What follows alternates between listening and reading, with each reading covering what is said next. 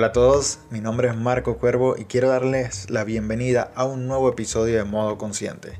Quiero agradecerte por estar aquí una semana más para seguir aprendiendo y creciendo juntos. Si te gusta lo que hablamos, no dudes en compartirlo con tus amigos o familiares o cualquier persona que creas que pueda servirle esta información. Así nos ayudas a cumplir la misión de este podcast. Es posible que todos hemos sentido alguna vez que nos encontramos en un punto de nuestra vida en que nos sentimos estancados, que llevamos con las mismas metas mucho tiempo, o en un trabajo que sientes que te está succionando el alma, o tal vez también una relación que te está succionando el alma. En fin, un sentimiento de estancamiento brutal a nivel general en tu vida. Y lo notas cuando vas avanzando en edad. Llegan tus 20 y de repente ya estás llegando a tus 30, dentro de nada son los 40 y así. Ocurre que ni nos damos cuenta a veces, hasta que chocamos contra la pared y entramos en razón.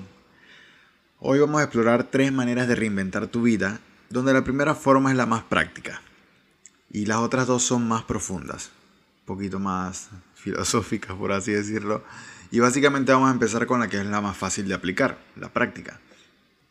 Recuerdo cuando estaba en Venezuela y llegó un punto en que mi vida estaba bastante... perdón, no puedo decir esas palabras aquí. Eh, mi vida estaba bastante complicada. Mil cosas pasando al mismo tiempo debido a malas elecciones y me sentía súper estancado. Tomé posiblemente la decisión más impulsiva de mi vida y la que más me ha cambiado la vida de manera consciente. Compré un billete de avión. Después de haber vivido en la misma ciudad por 24 años, me estaba mudando no solo a otro sitio, otra ciudad, sino a otro país, otro continente y otra cultura completamente diferente.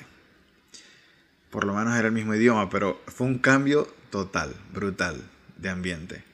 Y después de haber hecho esto, me di cuenta que que cambié totalmente, no solo me sentí más motivado porque estaba sintiendo mucha curiosidad por descubrir nuevas amistades, descubrir una nueva cultura, descubrir muchas cosas y básicamente tener que buscarme la vida.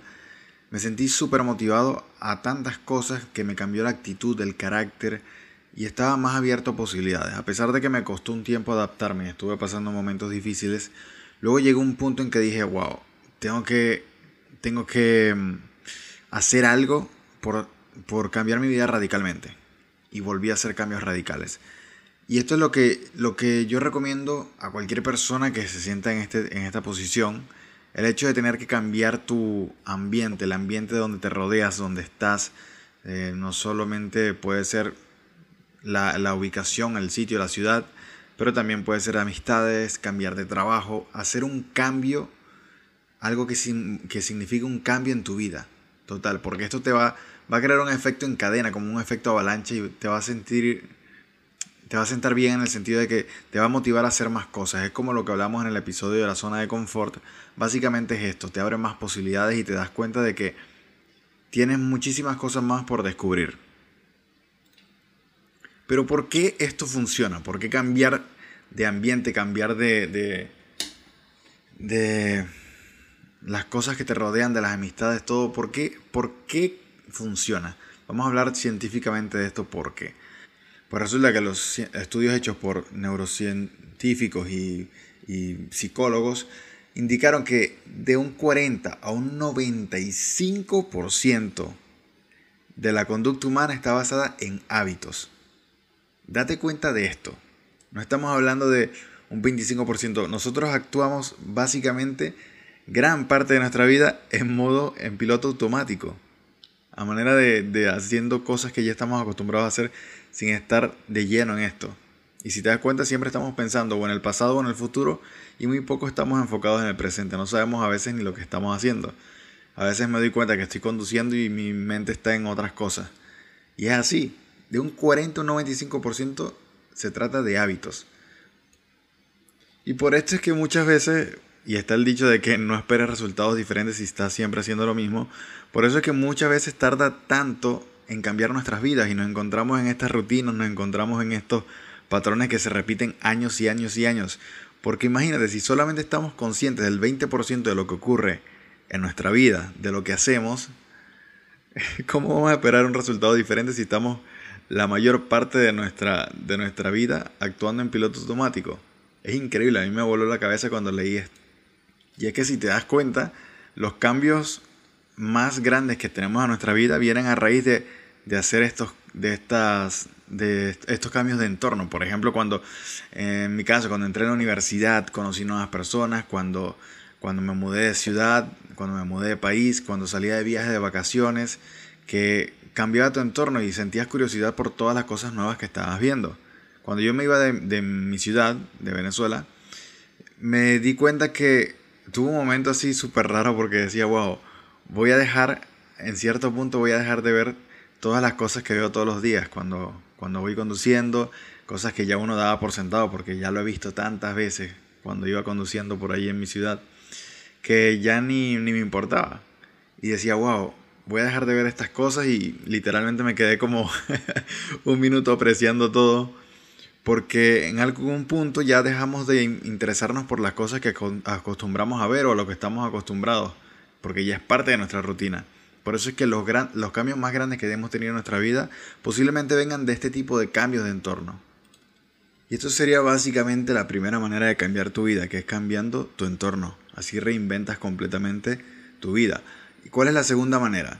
La segunda manera es más profunda eh, se trata de combatir esa indefensión aprendida, por así decirlo, esa impotencia aprendida, porque esto viene a raíz de unos estudios que se hicieron en la psicología en 1967, si mal no recuerdo, cuando esto era totalmente antes de Internet, que todos estos estudios psicológicos bizarros que se hacían, eh, hicieron estudio con un grupo de perros. Y estos perros estaban dentro de una jaula que tenía una palanca con la, con la cual podían abrir la puerta. Y había tres grupos de perros. Al, primero, al primer grupo no le hacían ningún tipo de descarga eléctrica y presionaban la, palanca y podían salir de la, de la jaula. El segundo grupo recibía la descarga eléctrica, pisaban la palanca y podían escapar de la jaula. Y el tercer grupo ya recibía las descargas, pero no hacían nada por escapar, se quedaban encerrados. Y obviamente nosotros nunca pondríamos descargas eléctricas en unos perros, pero podemos aprender algo muy valioso de esto. Porque si te pueden analizar los tres tipos de, grupos, el primero no recibía descarga y aún así escapaban. Los segundos apenas recibían la descarga, escapaban. Pero los terceros se daban por vencidos completamente. Dejaban que les pasara y, y, se daban por vencidos, se quedaban en una esquina de la jaula, no hacían nada al respecto. Y esto básicamente sería esta indefensión aprendida. Es como que dejas que la vida te pase, dejas que, todo te ocurra, le echas la culpa a los demás, no tomas ninguna responsabilidad por algún cambio que quieras hacer. Empiezas a decir que la vida no tiene sentido, que no tiene un propósito. Y de hecho, estaba leyendo el libro de tus zonas erróneas, lo estoy terminando, y, hay una parte que hablaba sobre la, la postergación o procrastinar cosas, ¿no? Y habla de que las cosas cambian, pero no mejoran de hecho, las cosas en sí, hablando de circunstancias, situaciones, sucesos, gente, no mejoran nunca solas. Si tu vida es mejor de lo que era, es porque tú has hecho algo constructivo por mejorarla. Cuando yo leí esto fue como que me voló la cabeza porque realmente muchas veces nos sumergimos, en mi caso, a la procrastinación o postergación porque es como que estoy esperando que algo cambie por justicia divina, pero no realmente las cosas no cambian así como así. Cuando algo cambia es porque lo forzamos nosotros o nosotros buscamos construir ese cambio. Entonces aquí es donde tienes que empezar a hacer las cosas de manera diferente.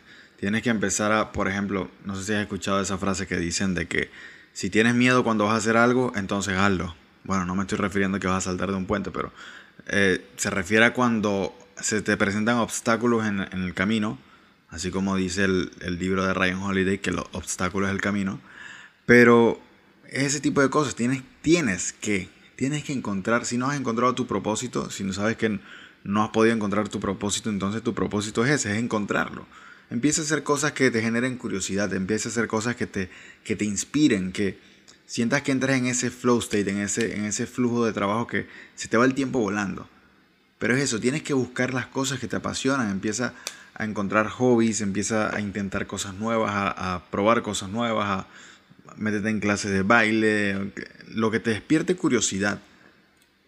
Pero este tipo de cosas, de nuevas experiencias, de probar, de probar aprender más cosas, es lo que te va a ayudar a expandir la mente y a reinventar tu vida completamente.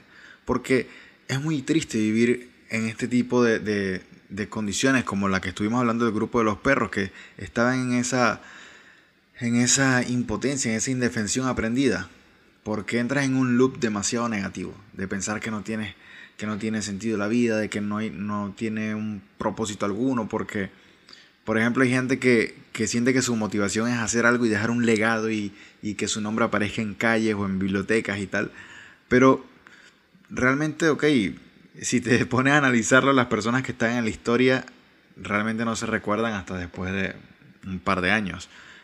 Pero tu motivo es vivir, tu, tu, tu propósito debería ser vivir tu vida, que es corta comparada con los billones de años que tiene la Tierra, y hacerla lo más agradable posible.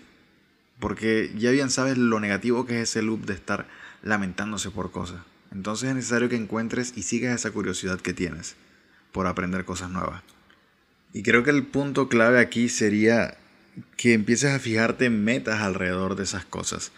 Porque, claro, puedes seguir tu curiosidad y toda la cosa, pero cuando encuentras algo que te entusiasma, algo que te gusta, creo que el punto clave es fijarte una meta. Por ejemplo, cuando yo empecé el podcast, jamás me imaginaría que habría tantas reproducciones como las hay hasta ahora.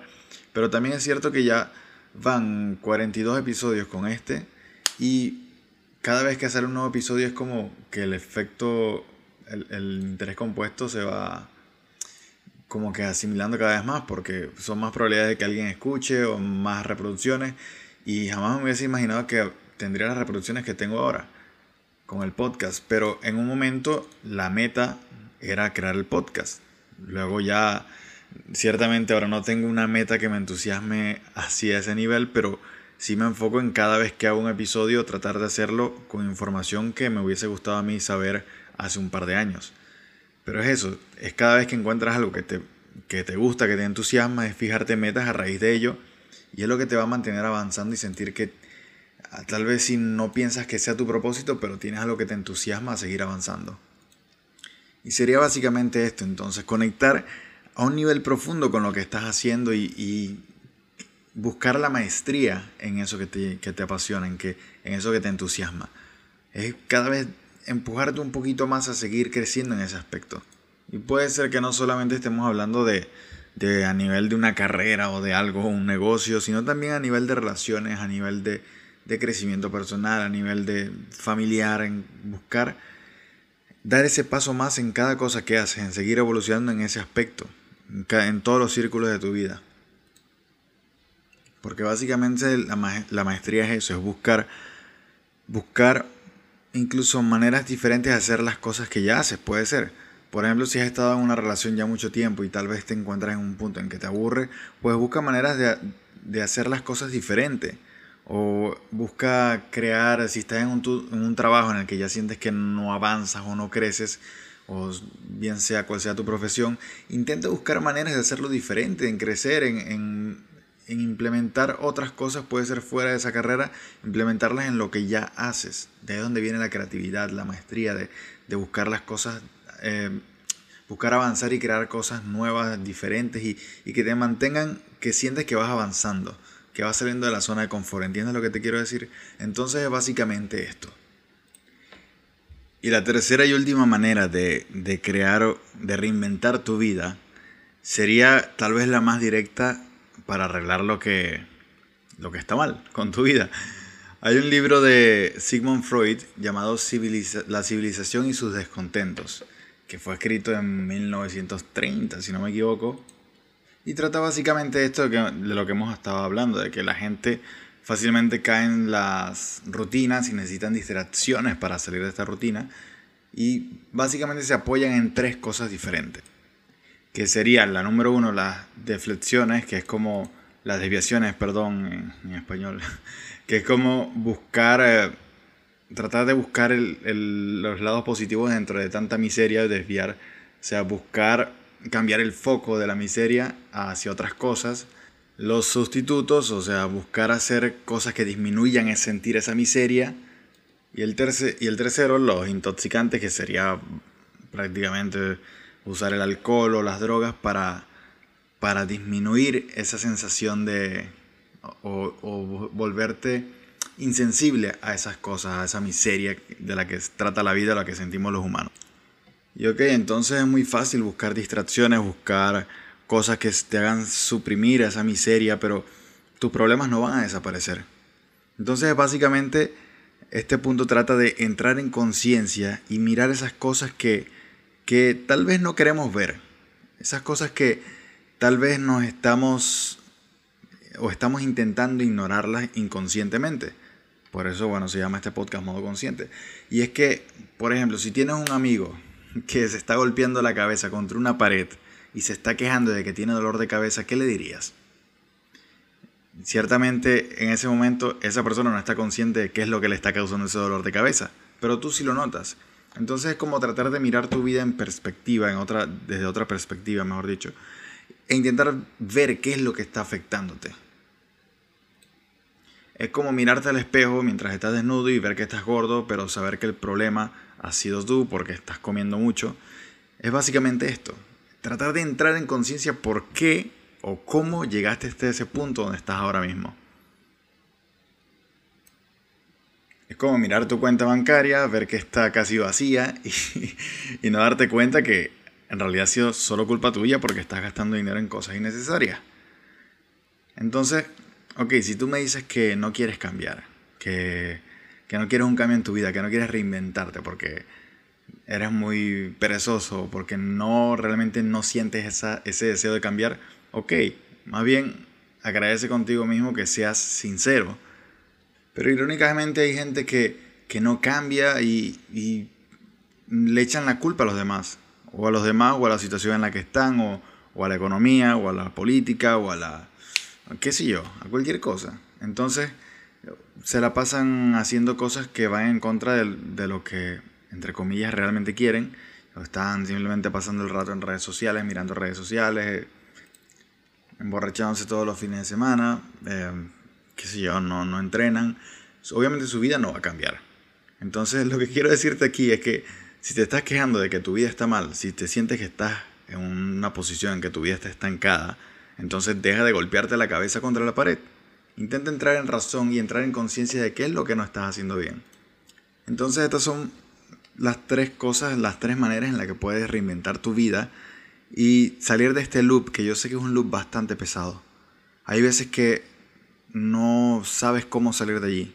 Hay veces que te sientes tan estancado que, y te lo digo porque lo he sentido yo, que te sientes tan estancado que necesitas ese chispazo y estás esperando el momento perfecto, estás esperando que, qué sé yo, que se alineen las estrellas, que los planetas, que, no sé, estás esperando que venga la, lo que hablamos hace rato, la gracia divina y cambie tu vida. No, realmente tienes tú que hacerlo, buscar esa iniciativa y crear ese efecto avalancha. Así que aquí te dejo estas tres ideas para que empieces a hacerlo.